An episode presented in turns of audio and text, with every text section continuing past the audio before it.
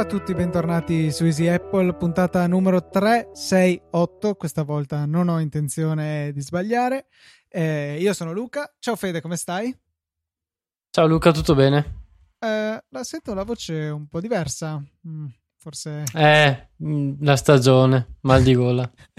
Deve essere senz'altro quello, non che non sia mai che questo sia in realtà Filippo Bigarella che si eh, spaccia indebitamente per Federico Travaini nella speranza di guadagnare il 50% delle quote di Easy Podcast e quindi poterne così strappare le, le, come si chiamano le azioni decisionali, insomma quelle che servono per, per poter decidere del fatto, del destino di tutti questi podcast.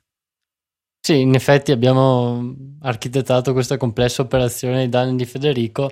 Infatti, appunto, Federico non sa che sto registrando io al posto suo e nemmeno lo saprà dopo la puntata, visto che la complessa operazione include negargli la possibilità di sapere che escano le puntate o comunque di ascoltarle. No, vabbè, dai, basta. Forse conviene dire cose serie. Ma sì, dai, direi di buttarci su quello. Tra l'altro, ehm, mi, mi ho pensato di, di, sfruttarti per parlare un attimino dei nuovi MacBook Pro, poi magari approfondiamo la questione in puntata, mi sembra una buona idea, anche perché eh, nei nuovi MacBook Pro c'è il chip T2 che gestisce tra le varie cose la sicurezza eh, del, dell'avvio come anche nell'iMac Pro e chi meglio di Filippo per parlarne insieme. Insomma mi sembra che sia il, il conduttore del network Easy Podcast più indicato per trattare questo argomento. Invece, Filippo, prima di andare su quello, volevo eh, segnalare a te e ai nostri ascoltatori una chicca che secondo me sarà molto molto utile, presente in iOS 12 e che Federico Vitici aveva segnalato su Twitter qualche tempo fa e riguarda la possibilità di, eh, per chi usa la libreria foto di iCloud di ottenere un link alla foto quindi per condividerlo magari su Twitter, su Facebook. E, e, direttamente appunto dall'applicazione foto si fa il normale menu di condivisione e di fianco a tutte le varie icone, diciamo quelle grigie della fila di sotto, avrebbero anche un nome, ma, ma è lo stesso, non me lo ricordo. E mm, c'è anche sharing cop- menu. Sì, però cioè, sai che ci sono due file di icone, quelle colorate sì, e quelle sì, no. Ecco, mi pare che abbiano due nomi diversi le, le due righe, però eh, non ci importa eccessivamente. Quello che ci importa è trovare la voce copia link lì sotto, che è estremamente utile appunto per la condivisione sui social. Carino poi il fatto che il link si autodistruggerà dopo 30 giorni in una nuvola di fumo, sarebbe a dire in un errore 404. Quindi eh, può, cioè, in realtà sarebbe carino poter dire no, non fare mai scadere questo link perché magari la foto del mio cane posso volerla mantenere in eterno sui social. Invece su altre foto può essere utile che il link scada bella funzione, mi piace, abbastanza utile e, e, e soprattutto, ecco, ci permette di non ricaricare eh, il contenuto, che se magari è un video in 4K da qualche centinaio di mega, magari aiuta e ehm, appunto velocizza tutto quanto. Anche se abbiamo una connessione rapida, sicuramente sarà più lenta che avere direttamente un link da condividere sulla piattaforma di nostra scelta. Sì, anche perché con un link poi posso mandarlo a te o ad altre persone, magari su conversazioni separate. No, volevo dire una cosa riguardo beh, dei 30 giorni. Eh, sì, sarebbe bello poter scegliere, però immagino che anche qui, come in una miriade di altre situazioni, sia l'esempio di eh, quando Apple deve scegliere di fornire un uh, sensible default, cioè un un'impostazione di default che possa funzionare per la maggior parte degli utenti e che tenga in considerazione la privacy degli utenti eh, e mh, mm, offrire un compromesso alla possibilità di gestire determinate cose, in questo caso appunto la durata del link. Sì, dove, dove aggiungeresti questa impostazione? Nel menu mentre, condivi- mentre, mentre vuoi ottenere il link? Nelle impostazioni che poi vale per tutte le foto. È vero, è, eh, è difficile cioè, collocarlo. tipo eh, se potrebbero chiedertelo ogni volta. se clicco con l'alluce invece che con un dito della mano mi, mi tiene la foto. Sì, in realtà ci avevo pensato anch'io, però volevo brevetta- brevettarla, quindi non l'avevo detta. Eh, chiaro, eh, ovviamente. No, ehm, però eh, no, volevo farti una domanda invece. Sarà che io, eh, attenzione, non sono utente di iCloud Photo Library, ma eh, questa funzione, ok, eh, il prerequisito è iCloud Photo Library, giusto? Sì. Ehm, questa funzione Però non so se Esiste magari funziona, cioè i 30 giorni mi fa anche pensare che potrebbe essere vagamente legato a PhotoStream che è gratuito per tutti e tiene le foto per un massimo di 30 giorni oppure 1000 foto il limite che si raggiunge prima. E, però in effetti non è mi autocorreggo dicendolo perché io posso anche selezionare una foto che ho scattato tre anni fa e condividerla, quindi no, questo non è applicabile, però magari questa funzionalità è disponibile per chi non utilizza Photo Library come sei tu, ad esempio. Se invece scegli di usare almeno PhotoStream, eh, magari hai lo stesso questa possibilità. Sì, che anche qui ammetto un'altra, un'altra lacuna enorme che ho. Cioè, adesso, adesso, negli ultimi mesi ho magari imparato la differenza, però mi ci sono voluti veramente anni per riuscire a separare nella mia mente iCloud Photo Library, PhotoStream, eh, la versione antecedente a questo, a quello. Mm, Vabbè, sarà che sono un po', un po' scarso io su questi servizi cloud, però. Ma sì, tu diciamo, hai un po' una leggera avversione per i servizi Eh, cloud. abbastanza. Se ne parlava anche l'altro giorno privatamente, messaggiavamo io e Filippo riguardo a una sua riflessione che magari vuoi riportare ai nostri ascoltatori. Eh, no, sì, un attimo, però volevo farti una domanda in realtà Vai, su perché sennò poi me la dimentico. Eh, questa funzione di condividere il link ad una cosa X non, è, non esiste su eh, iCloud File, cioè Sì, sì. il servizio di... Sì, esiste? E eh, adesso mi fai venire il dubbio. Sicuramente lo puoi condividere con una persona che abbia iCloud, però là è un po' come una condivisione di Dropbox. Oddio, fammi provare. Magari scegliamo un file poco importante, tipo questo. Eh, condividi. eh, mi viene fuori aggiungi persone, però effettivamente non ho un link. Se io clicco aggiungi persone, ecco copia link opzioni di condivisione chi può accedere chiunque con questo link è di una strusaggine incredibile però ecco proveremo Oh. a mettere nelle note della puntata un link alle importazioni da usare su eh, Audacity per recuperare i file audio di quando crasha Ableton molto utile è uno screenshot che ho, nel 2000 che ho fatto nel 2014 e che ad oggi è stato utile qualche volta in effetti Provo a mandarlo a te, ok, non ha funzionato, molto bene. Ah, ma aspetta, perché eh, questo è veramente sfiora la demenzialità totale, perché io devo fare aggiungi persone, copia link, eh, che adesso non si sta cliccando, quindi attendete un secondo. Eh, non me lo fa fare. Bene, c'è un bellissimo bug che non mi fa più selezionare. Ah. Vabbè, niente. Come non detto, io poi ho fatto annulla invece che condividi e quindi non mi ha generato il link e a quanto pare non lo potrò mai più creare nel corso della mia vita. Peccato. Quindi niente, non troverete questo link nelle note della puntata. Però teoricamente la funzione c'è. C'è, è un po' difficile da raggiungere, ma è disponibile, sì. Ok, eh, dovrò, dovrò provarla e vedere, perché in realtà è uno dei motivi per cui eh, continuo ad utilizzare Dropbox. Eh, Scusa, forse file- stavi cercando di dire per quale continuo ad avere un malware installato sul mio Mac, giusto? Eh, esatto, infatti stavo arrivando proprio lì e, e riprendiamo il discorso della considerazione. Che bello, finalmente che qualcuno che è facevamo- d'accordo con me. Con Fede abbiamo sempre da discutere su sta cosa. Eh, cioè, in realtà, sì, io non è che abbia scelto, che mi sia formato questa opinione di Dropbox è un malware per eh, qualche fanatismo particolare, ma perché? Ehm, perché quando è stato due, due anni fa, oramai, o poco di più, non, non ricordo, eh, ho notato che mentre facevo rsync di eh, cartelle dotate di un grandissimo numero di file, di R-Sync miri- per i per chi non dovesse saperlo, Corretto. è un sistema per sincronizzare file da una cartella sorgente a una destinazione, quindi può essere uno strumento di backup, ad esempio.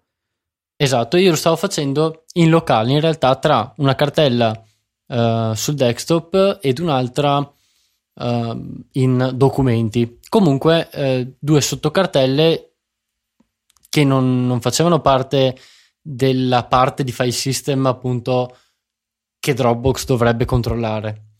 E, e ho notato che in realtà mentre facevo questa operazione, quindi di sincronizzazione di queste due cartelle, che ripeto erano una miriade di file sui, sulle decine di migliaia, molto piccoli comunque, ho notato che la mia CPU eh, aumentava l'utilizzo della mia CPU e grazie a dei stat menu che, che ho sempre installato sul mio Mac da, dal 2001 in poi, no sto scherzando, eh, non sapevo neanche leggere nel 2001, però eh, insomma da quando uso un Mac più o meno, ehm, ho notato che uno dei processi che utilizzava la maggior parte della CPU non era rsync, quindi la, la, utility che stavo utilizzando per fare l'operazione, ma Dropbox.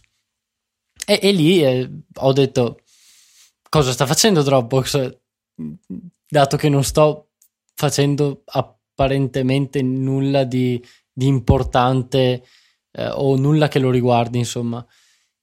Da lì poi ho controllato sia l'eseguibile di Dropbox che la kernel extension, quindi le varie parti che vengono installate sul Mac quando si vuole utilizzare Dropbox e eh, è brutto usare il termine ho scoperto, però ho visto Uh, come poi hanno confermato qualche, qualche, mese dopo su un blog post uh, su, sul loro blog, appunto sul loro sito, che in realtà quello che fa Dropbox è um, iscriversi ad un tipo di notifica che viene gestita dal sistema operativo, mm, per spiegarlo in maniera semplice, una notifica su tutti i file che vengono uh, toccati in qualsiasi modo, sia in lettura che in scrittura. Quindi ovunque, ricordiamo questo ovunque, dettaglio, esatto. ovunque, cioè dai, ma perché?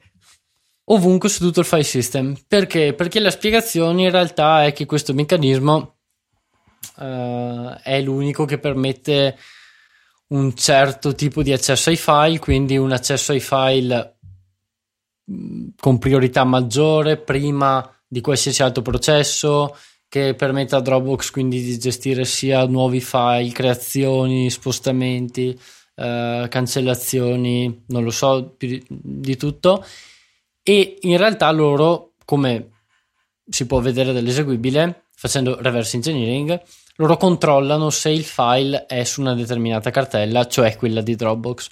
Qual è il problema? Chiaramente che se stiamo facendo migliaia di operazioni al secondo, loro faranno migliaia di controlli al secondo per sapere se, se, se sono file che, che, dovrebbero controllare, monitorare o meno. Eh, questo sì, insomma, diventa un po' un problema quando si fanno operazioni tipo sincronizzazioni un po' particolari o comunque si stanno copiando eh, grosse moli di file. Eh, di sicuro l'avranno, l'avranno, notato anche gli sviluppatori iOS perché quando, quando viene scaricato Xcode che è in formato XIP eh, si che fa... parentesi, cos'è? Un, un, formato di compressione che ho visto usare solamente per la distribuzione di Xcode e basta. Eh, sì, in realtà eh, eh non, non, ricordo al momento, ma eh, è un formato file eh, simile a zip, però, ah, però permette di includere una firma all'interno dell'archivio. quindi, vabbè, è un po' una soluzione un po' più moderna rispetto al DMG, però vabbè. Tra parentesi, so, qualcuno aveva twittato che una delle ultime beta di Xcode era distribuita in un DMG che all'interno conteneva uno XIP, cioè una trollata notevole, vabbè. Ok, vabbè. Però sono, insomma, il motivo per cui li ho menzionati è che sono Xcode è un archivio abbastanza grosso e con molti file. Ehm, considerando le migliorie che ci sono state a livello di file system negli ultimi anni, comunque si nota che per archivi così grossi c'è una differenza considerevole nell'estrazione se si è installato Dropbox o meno, o meglio, se Dropbox è in funzione oppure se, se è disattivato. Um, perché appunto vengono fatte una miriade di operazioni su file, quindi lettura, scrittura, creazione, eccetera, per estrarre il contenuto di questo archivio. E ogni operazione che viene fatta, essenzialmente, se Dropbox è abilitato, deve passare al vaglio eh, della loro kernel extension e il componente userland, quindi c'è questo controllo, scambio di messaggi e ritorno del risultato. E, ehm, e sì, rallenta abbastanza le cose. Oddio, poi mi potreste dire, eh, ma tanto è dominato dal tempo di, di scrittura sul disco.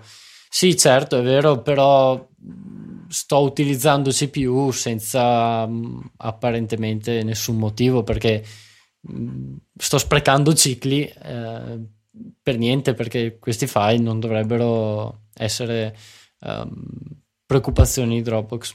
Vabbè, eh, da lì poi, vabbè, mm, c'è stato sempre questo un po' malcontento a dire, eh sì, ma uso Dropbox perché in realtà alla fine, e qui penso di essere d'accordo con te, Luca, a livello di integrazione, per assurdo, eh, su macOS e di user experience, mm, non mi viene in mente un competitor che ci arrivi vicino.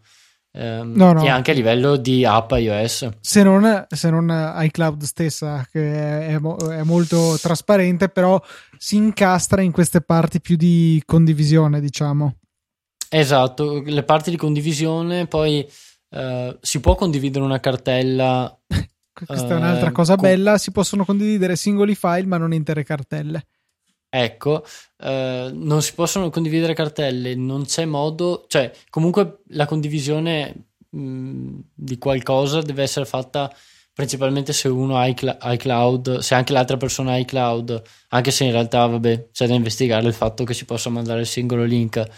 Um, anche solo il fatto che magari qui potrei dire una cavolata enorme non c'è un indicatore di, di sincronizzazione o sbaglio? C'è nella, se hai la status bar attiva nel Finder ti dice, non so, caricamento di un mega di 100 per dire, vedi il progresso lì. Però non c'è nella menu bar? No, no, no, no. C'è okay. nel Finder quando c'è attività, quando non c'è attività, tipo ho aperto la mia cartella documenti, dice 49 elementi e basta.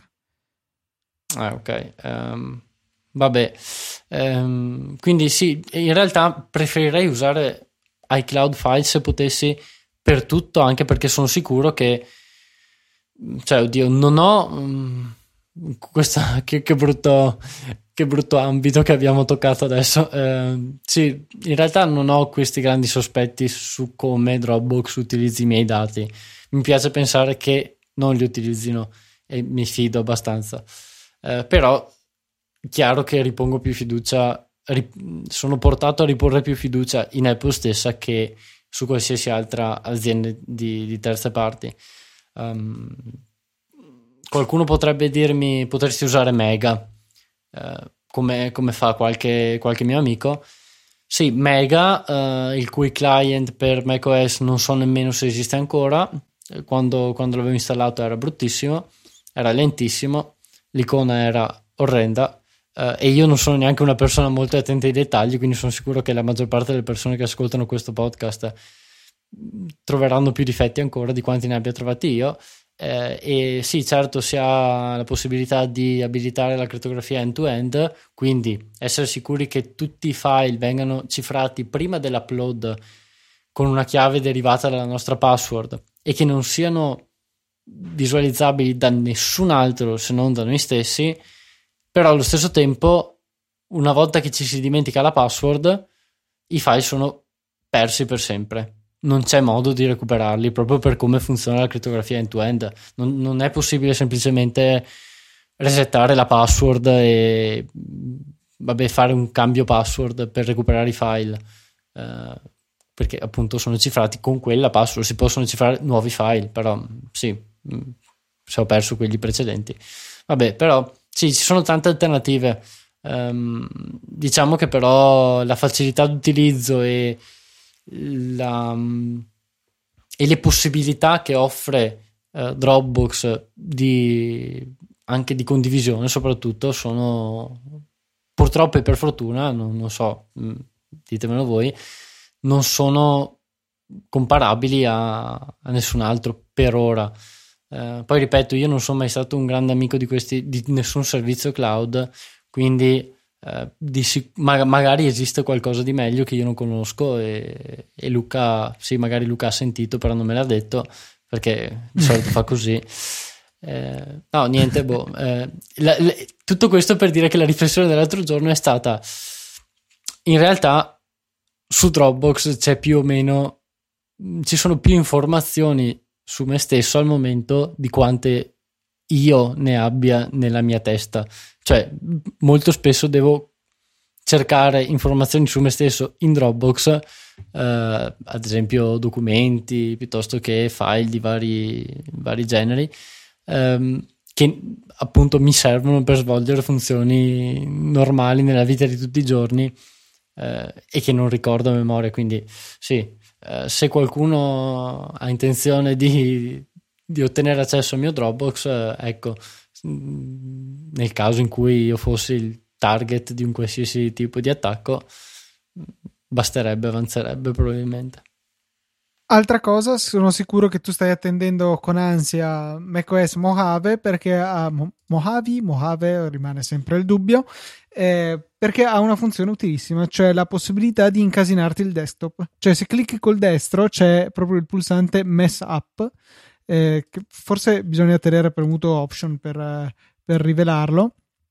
E sì, esatto. Se clicchi col destro nel menu contestuale, tieni premuto Option, la eh, la, la, voce clean up che allinea le icone alla griglia si trasforma in mess up e te le sparpaglia per lo schermo senza nessuna logica. È bellissimo.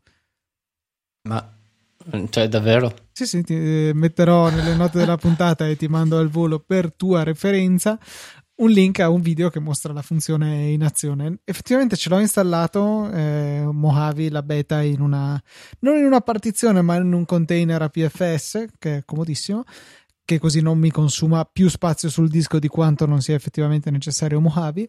E, ehm, però sì, non, non, l'ho provata questa funzione che devo dire è assolutamente geniale.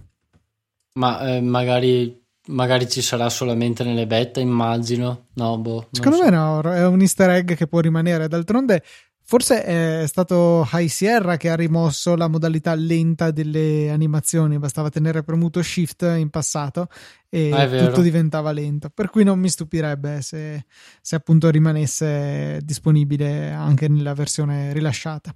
Ma quello magari era anche utile per debuggare certi, certe animazioni durante lo sviluppo, però boh, non lo so che in effetti è anche un'opzione del simulatore di iOS, eh, slow animations che si può esatto, esatto. fare, quindi magari sì, la, l'origine è la stessa.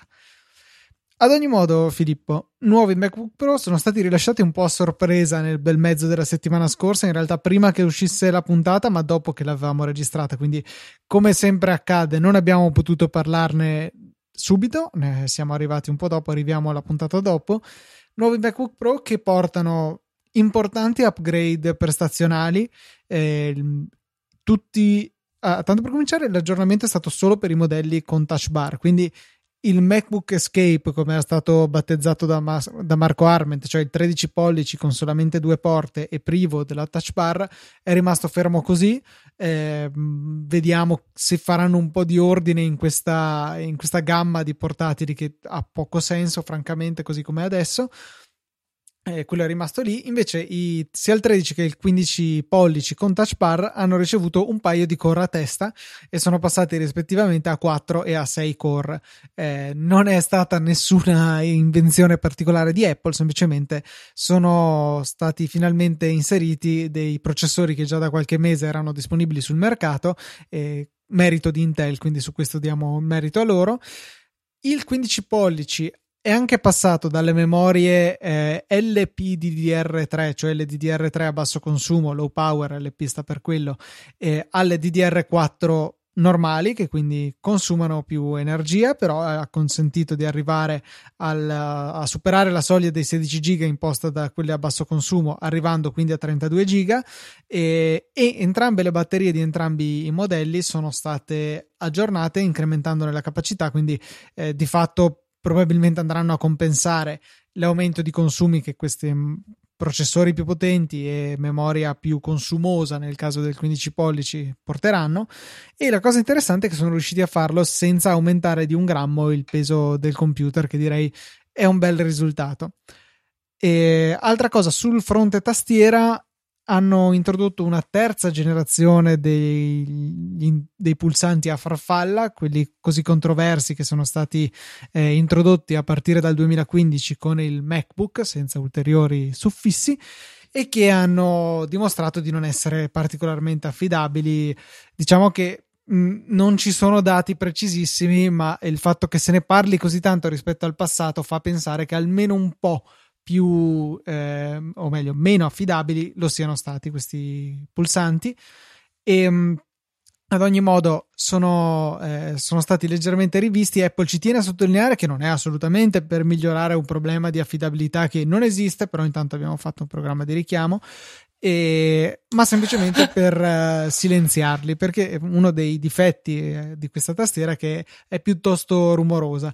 Hanno inserito una membrana di silicone attorno a, al tasto, sotto a ciascun tasto, che da un lato ne attutisce l'impatto con il case quando lo premiamo a fondo e dall'altro dovrebbe probabilmente anche aiutare, anche se non è la funzione principale, almeno detta di Apple, dovrebbe aiutare con l'affidabilità perché diciamo che rende perlomeno molto più difficile che eh, la polvere, il vero nemico di questi tasti, riesca a insinuarsi al di sotto di essi e possa fare in modo che o non vadano premuti a fondo o rimangano viceversa premuti, insomma, che non funzionino come devono tutta questa panoramica per poi arrivare a dove veramente Filippo ci può raccontare la sua. Volevo dire una cosa, avevo visto appunto a riguardo della tastiera, eh, sono stato stupito perché stavo guardando l'altro giorno un video e poi un articolo di iFixit eh, dove spiegavano un video in realtà dello scorso anno o di comunque diversi mesi fa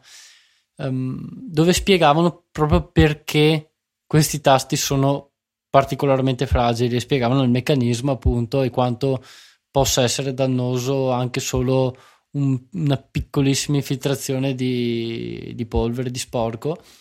E, ehm, e, e, spiegavano inoltre che qui sono rimasto abbastanza sorpreso soprattutto essendo essenzialmente ignorante in materia di, di componentistica e di hardware che non è possibile eh, mm, sostituire facilmente un solo tasto, cioè un solo meccanismo, diciamo, della tastiera, perché è tutta, passami il termine, saldata o comunque incorporata in qualche modo in questa parte del Mac che viene chiamata top case, cioè la parte superiore in realtà è tutto un pezzo unico, da quanto ho capito, e è proprio necessario cambiare tutto il pezzo quando ci sono problemi della tastiera. Eh, questo discorso veniva applicato non ai MacBook, ovviamente quelli usciti ieri, cioè ieri, insomma la settimana scorsa, ma eh, a quelli, quelli, antecedenti. E quindi rendeva molto costoso il riparo, la riparazione di, delle tastiere per Apple. Ehm, quindi, boh, sì, sono rimasto abbastanza sorpreso che un, un piccolissimo, proprio un sassolino nella scarpa di, di, di sto gigante potesse mandarlo a terra essenzialmente, cioè fosse necessaria una manutenzione così, così pesante. Il ecco, fatto è che parentesi. poi anche tolta eh, il tasto inteso come il, la parte di plastica che noi premiamo, quindi non il meccanismo, è quasi impossibile rimetterlo senza che questo si rompa, perché o si eh, rompe è vero, è vero. togliendolo o si rompe rimettendolo cosa che invece non era vera dei precedenti pulsanti a far, no, farfalla sono quelli nuovi, a forbice che erano quelli vecchi. Ehm, ad esempio, a me era successo con il mio precedente Mac del 2010 che ci fosse un tasto, forse era la M, sì, che si era rovinato, o meglio, si erano rovinati i suoi agganci al meccanismo sottostante e si, riap- si, staccava da una parte, quindi si apriva il tasto di fatto.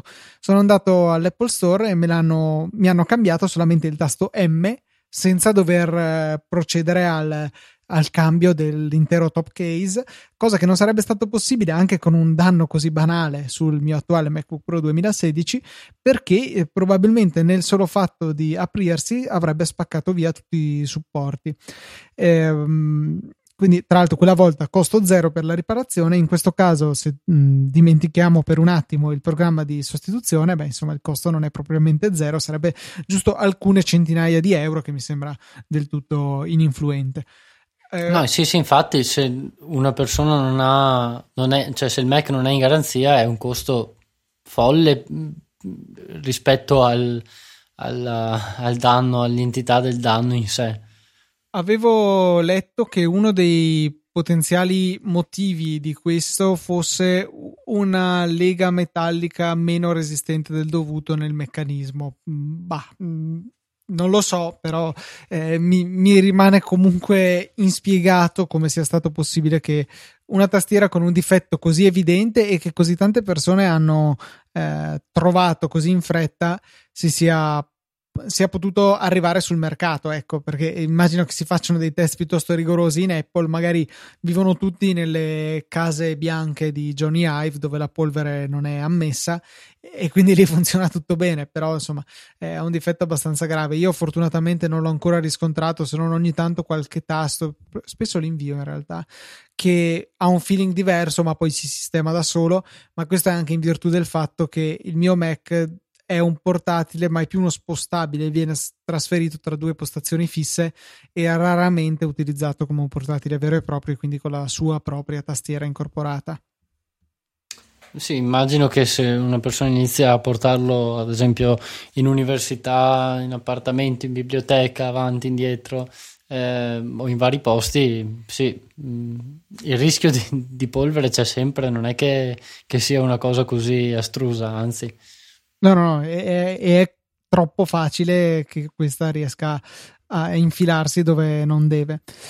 Invece, Filippo, no, dicevo prima che uno dei motivi per cui mi sembri molto adeguato è parlare del T2, il chip che abbiamo visto debuttare sull'iMac Pro e che si occupa, non dico di iOSificare macOS perché così non è, però di portare delle funzionalità di sicurezza che su iOS ormai sui dispositivi iOS diamo per scontate su macOS dove tutte queste cose non c'erano.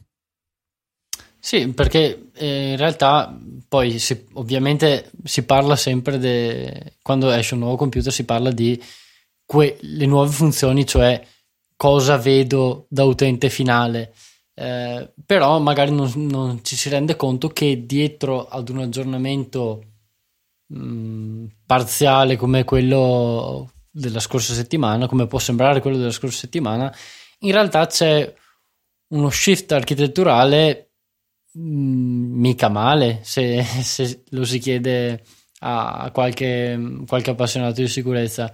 Perché? Perché appunto c'è questo nuovo chip che, che viene chiamato T2, um, ehm, che in realtà è descritto anche sul sito Apple uh, a livello di funzioni, ripeto, cioè permette Hey Siri essenzialmente. Um, ecco, la gente è autorizzata a ucciderti in questo momento. Perché? Perché hai fatto saltare Hey ah, okay. a tutti. Caspita, non ci ho pensato perché appunto non avendolo mai, mai abilitato non ho di questi problemi. Eh, vabbè, soprassediamo. Eh, comunque c'è questo nuovo chip che eh, in realtà si occupa, anzi è il vero responsabile dell'avvio e della gestione del sistema a basso livello appunto eh, su questi nuovi Mac. Cosa vuol dire? Che in realtà Apple ha scelto questa strada e hai usato un termine giusto per rendere il modello di macOS più simile ad iOS.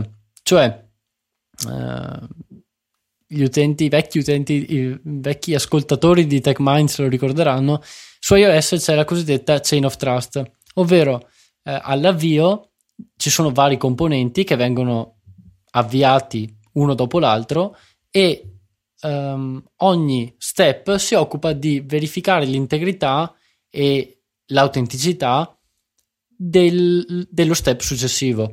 Um, quindi, appunto, il primo um, componente che viene avviato si occupa di assicurarsi, si assicura appunto che il secondo sia integro, sia stato firmato da Apple e sia funzionante per poi caricarlo e dargli il controllo. Stessa cosa fa questo con quello successivo. Um, questo è stato essenzialmente reimplementato su macOS con questo, questo chip T2. Um, cosa, cosa, significa? Che in realtà è un, un processore ARM, um, non un processore ma un device ARM, perché poi ci sono vari coprocessori, uh, che si occupa di caricare uh, il bootloader di macOS e verificarne l'integrità. In questo modo ci si difende da tutti quegli attacchi che uh, erano in grado di modificare il bootloader e um, si partiva dal presupposto precedentemente che una volta modificato il bootloader essenzialmente era game over. Il bootloader è, um, se non l'abbiamo specificato prima, il primo, possiamo considerarlo come il primissimo pezzo di codice che viene fatto partire dal computer per poi avviare il sistema operativo. Ehm, quindi in questo caso abbiamo un, un device che si occupa di um, verificare l'integrità e l'autenticità del bootloader, quindi assicurarsi che questo codice sia autentico, cioè firmato da Apple, e che sia integro, cioè che non sia stato modificato da nessuno. Um, quindi questa è la parte, la prima parte di sicurezza del, del T2. Um, ehm, ho detto anche che ci sono dei coprocessori, perché il primo in realtà è il, il Secure Enclave, eh, che permette mh, tra le varie cose, come su, um, come su iOS, come sui dispositivi, um, come sugli iPhone, insomma, eh, permette la gestione di segreti crittografici considerando il processore principale in maniera ostile. Cosa significa? Che la nostra impronta, che viene utilizzata per sbloccare il Mac o l'iPhone nel caso degli iPhone, non viene vista dal processore principale, non viene uh, gestita dal, dal, processore principale, cioè da, quel, da quell'hardware che si occupa di far girare tutto il sistema operativo, ma viene vista solamente da questo piccolo uh, elemento sicuro all'interno del, del, dispositivo ARM, che appunto su, su iOS è un altro, semplicemente un altro processore ARM, eh, su macOS è un dispositivo ARM a parte eh, e questo, questo dispositivo si occupa di gestirli in maniera sicura, quindi nessun altro hardware all'interno del Mac ha accesso a questi dati. Um, Secure Enclave appunto poi viene usato anche per gestire altri segreti crittografici per chi è interessato um, c'è il, il, white paper rilasciato da Apple ogni anno che spiega in dettaglio tutte le funzioni di sicurezza di iOS e fanno una bella overview anche su, su Secure Enclave um, penso di aver detto tutto riguardo la sicurezza portata dal T2, almeno che non mi, non mi sia dimenticato qualcosa. Um, poi in realtà c'è tutta la parte di funzionalità aggiuntive, o meglio, uh, funzionalità che esistevano comunque prima, ma che sono state accorpate um, nel T2 per migliorare le prestazioni essenzialmente e per, per dare ad Apple un maggiore controllo sul, sulla progettazione dell'hardware, ancora un maggiore controllo uh, sulla progettazione dell'hardware dei Mac, perché basti pensare che uh, il controller dell'SSD, anziché essere un dispositivo discreto um, come, come, era in precedenza, che poi doveva comunicare in, in altri modi con il resto del, del computer, uh, è integrato appunto nel T2 e questo permette ad Apple di sfruttare in maniera migliore um, le prestazioni dell'SSD stesso, come hanno confermato uh, dei benchmark che, che hanno fatto qualche giorno su, dopo l'uscita dei nuovi Mac. Um, poi in realtà sul T2, se non ricordo male, uh, c'è anche un, um, un ISP, un um, Image Signal Processor, uh, c'è um, il controllore audio e, uh, e, e, e sì, ovviamente l'SMC, eh, il um, System Management Controller, quindi appunto anche quella parte che si occupa di gestire, mi viene da pensare, vabbè, l'alimentazione, le ventole eh, e appunto gestire la temperatura dei vari, dei vari componenti, con, monitorare la temperatura dei vari componenti eh, e via dicendo. Eh, non mi viene in mente altro che faccia, che faccia questo T2, però sì, in realtà è abbastanza eh, sorprendente pensare che mh, mm, c'è un chip derivato dall'A10 essenzialmente, che l'A10 è... Uh, c'è anche sugli iPhone o iPhone solo 10. sugli iPad? iPhone 10, ok. Scusa, scusa, scusa, È scusa. pratic- 7, 7, 7, chiedo perdono, chiedo venia. ok, eh, eh, essenzialmente c'è un, un dispositivo derivato dal, dal, dal processore A10 e dai, dai suoi coprocessori presenti su, sugli iPhone all'interno di un, un, hardware, cioè il Mac, che in realtà fa il 99.9% uh, del lavoro con un processore x86 che ha n core a seconda di, di quale Mac uh, compriamo, però in, e qui ci ricolleghiamo all'inizio del discorso, è interessante pensare che siamo passati da un'architettura standard, standard, dico standard perché uh, è quella che si è affermata negli ultimi 25 anni, se non di più, dove essenzialmente c'è il processore e vari contro- controller per le,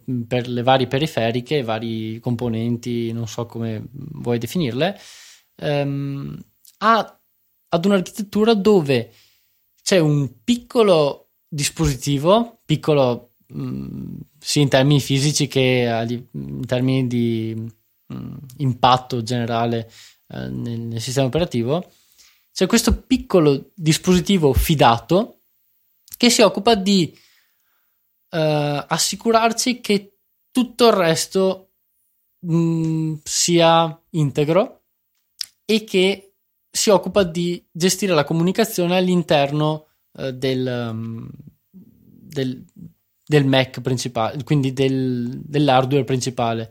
Non mi piace questa definizione, ma del, come dire, del, del sistema, del sistema generale, perché alla fine poi possiamo considerare tutta questa architettura come una rete all'interno del Mac perché non è altro che una rete di varie componenti che comunicano attraverso determinati protocolli, eh, anzi su determinati mezzi utilizzando vari protocolli. Eh, e in questo caso il T2 è quello che fa da padrone eh, in, in, questo ambiente.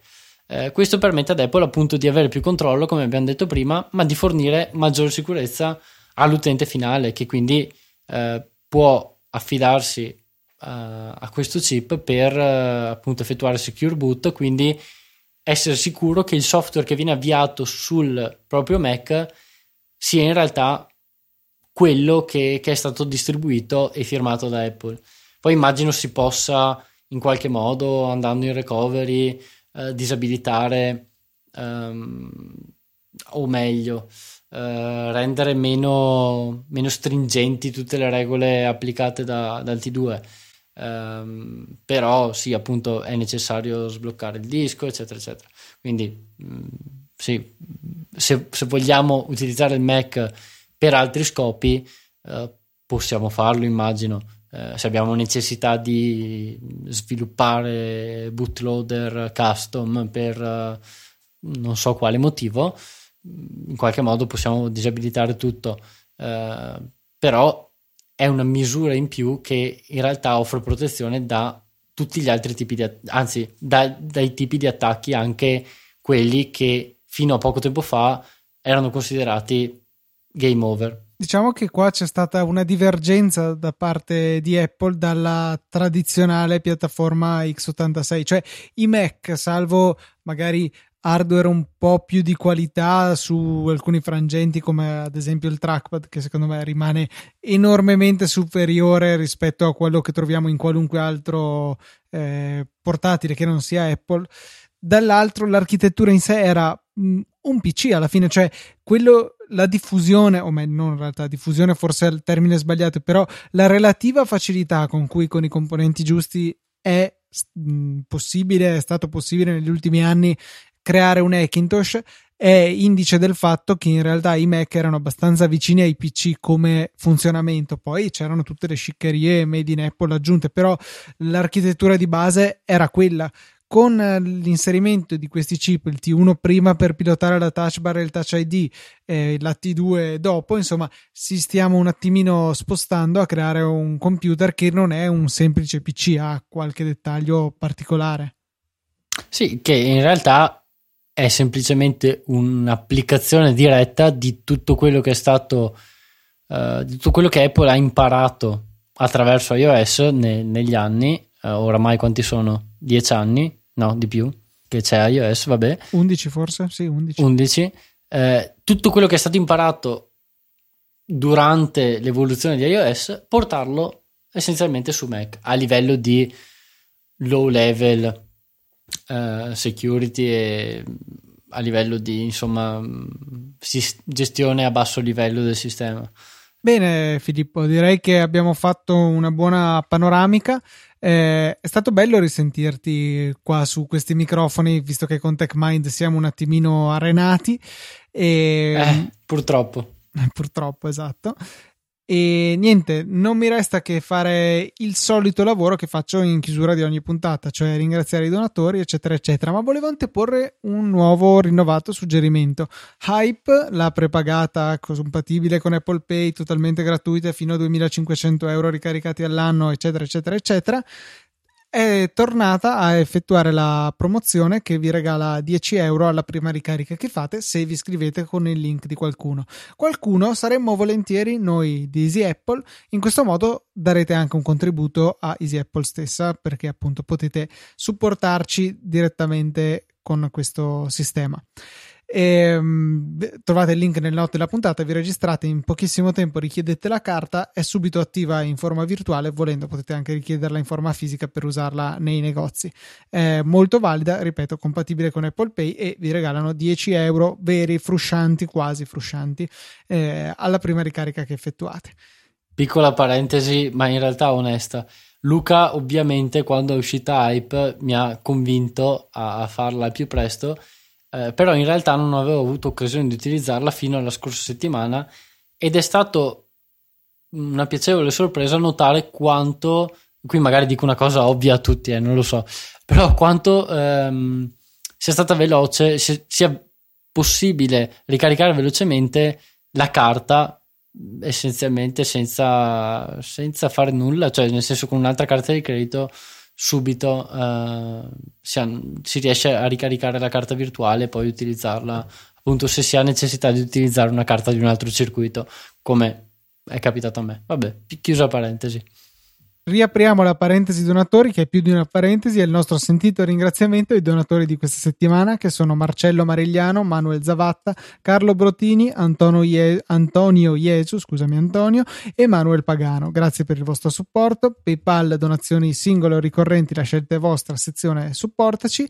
E avrete notato che non c'è più il link ad Amazon nelle note della puntata non è possibile mettere dei link generici, per cui eh, partiremo a bomba nelle prossime puntate con una selezione di prodotti che comunque poi svolgono la stessa funzione. Vi suggeriremo dei prodotti veramente utili che ci piacciono su Amazon e poi quello che comprerete andrà a supportare Easy Apple. Vi ringraziamo comunque per il vostro supporto fino ad ora e che continuerà, spero, nel prossimo futuro. Detto questo, Filippo, ti devo ringraziare per essere stato veramente un degno sostituto del mio ormai defunto collega Federico E... No, oddio. di solito facciamo così, quando manca uno diciamo sempre che è morto, ma non è ovviamente okay. così, è, è, in giro per lavoro, Fede tornerà senz'altro la settimana prossima. Nel frattempo Filippo, grazie per essere stato con noi, grazie per averci portato un po' di pillole e un, un assaggio, un profumo di TechMind che un po' ci mancava. No, grazie a te per l'invito. In realtà sì, adesso riveliamo che non c'è nessuna operazione malevola ai danni di Federico. Eh, purtroppo se l'ha lasciato scappare Luca, quindi vabbè, lo dico anch'io. Benissimo, ciao a tutti, ci sentiamo la settimana prossima. Un saluto da Luca e da Filippo.